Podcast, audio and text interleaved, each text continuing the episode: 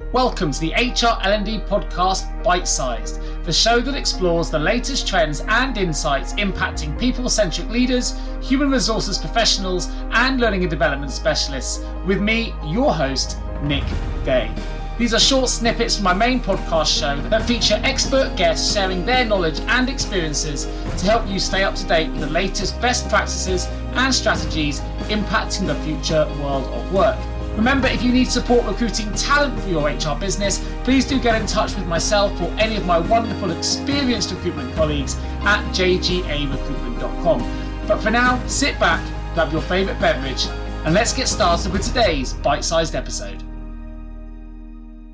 What other uh, kind of accessibility tools are out there in the public domain that would be very easy for an HR team or for a leadership team to to bring into the workplace that would just make someone who has got you know loss of hearing make their lives a little bit easier that perhaps you know they don't have to be overly expensive or but probably readily available such as the captioning on zoom which we're using right now which i was never aware of until we had this show. Are there other accessibility things that people need to be more aware of to make sure that they are creating more inclusive workplaces absolutely and you you actually hit the nail on the head with the video captioning that's available so when the world shut down in 2019 or 2020 from COVID 19, um, we all switched to video conferencing, right? Which, which was actually a blessing for me because everyone was now looking at me all the time and I could read their lips. And I went from catching maybe 50% of what was being in said, being said in meetings to 90 plus percent. We know these live captions aren't always accurate, but I'm filling in so many less blanks than I have been before. Um, so that's one thing that people can easily do in meetings flip their laptop up, start a Teams or Zoom, whatever video conferencing platform they have, and turn on the live captions.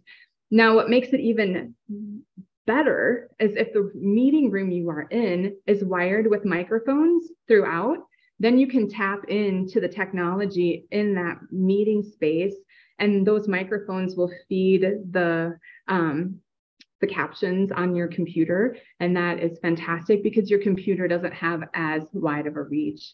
Another thing that's really easy and it's it's a little bit more recent but all of iPhones and Androids now have live captioning built into their software. So you can go into your settings and accessibility and turn on live captions. And at all times on my phone, I have a live caption option where it streams the conversations that are happening. And it is fantastic. I was going to show you here, but um, it's fantastic because this will just yeah. um, run the conversation that's happening. Again, you're limited by the um, by the, the the pickup from the microphone of your of your tool here of your phone. But those are on, like I said, both Android and iPhones right now today. The other thing is that, as you think about some of the easy fixes, if you will, is really around spatial awareness. So when I walk into a meeting room, there's so many things that go through my mind that don't go through the minds of someone who has normal hearing. I'm thinking about who's going to be doing most of the talking in that meeting and how do I position myself to make sure I can hear them. I'm also thinking about who's going to be doing, who is most people going to be doing the talking to. So if there's a senior leader in that meeting that everyone will be presenting to, I want to place myself by them because that's where all the sound projections will be aimed. Oh. The other thing is there are certain spaces that have um, loud fans, background noises that just don't work for me. So ahead of time, if I know a meeting is scheduled in a room that's not good, I will ask that meeting scheduler to move to a different room where I know those acoustics are better. So when you think about spatial awareness in the meeting rooms, it's really walking the space and seeing what's what's available um, and and where you can position yourself to have the most success. But I will say the one thing that is the most impactful is awareness. And the more people I have told about my hearing loss, the more inclusive they try to be. And, and it, it kind of takes away all of the, the negative stigma, if you will, around um, having a hearing loss.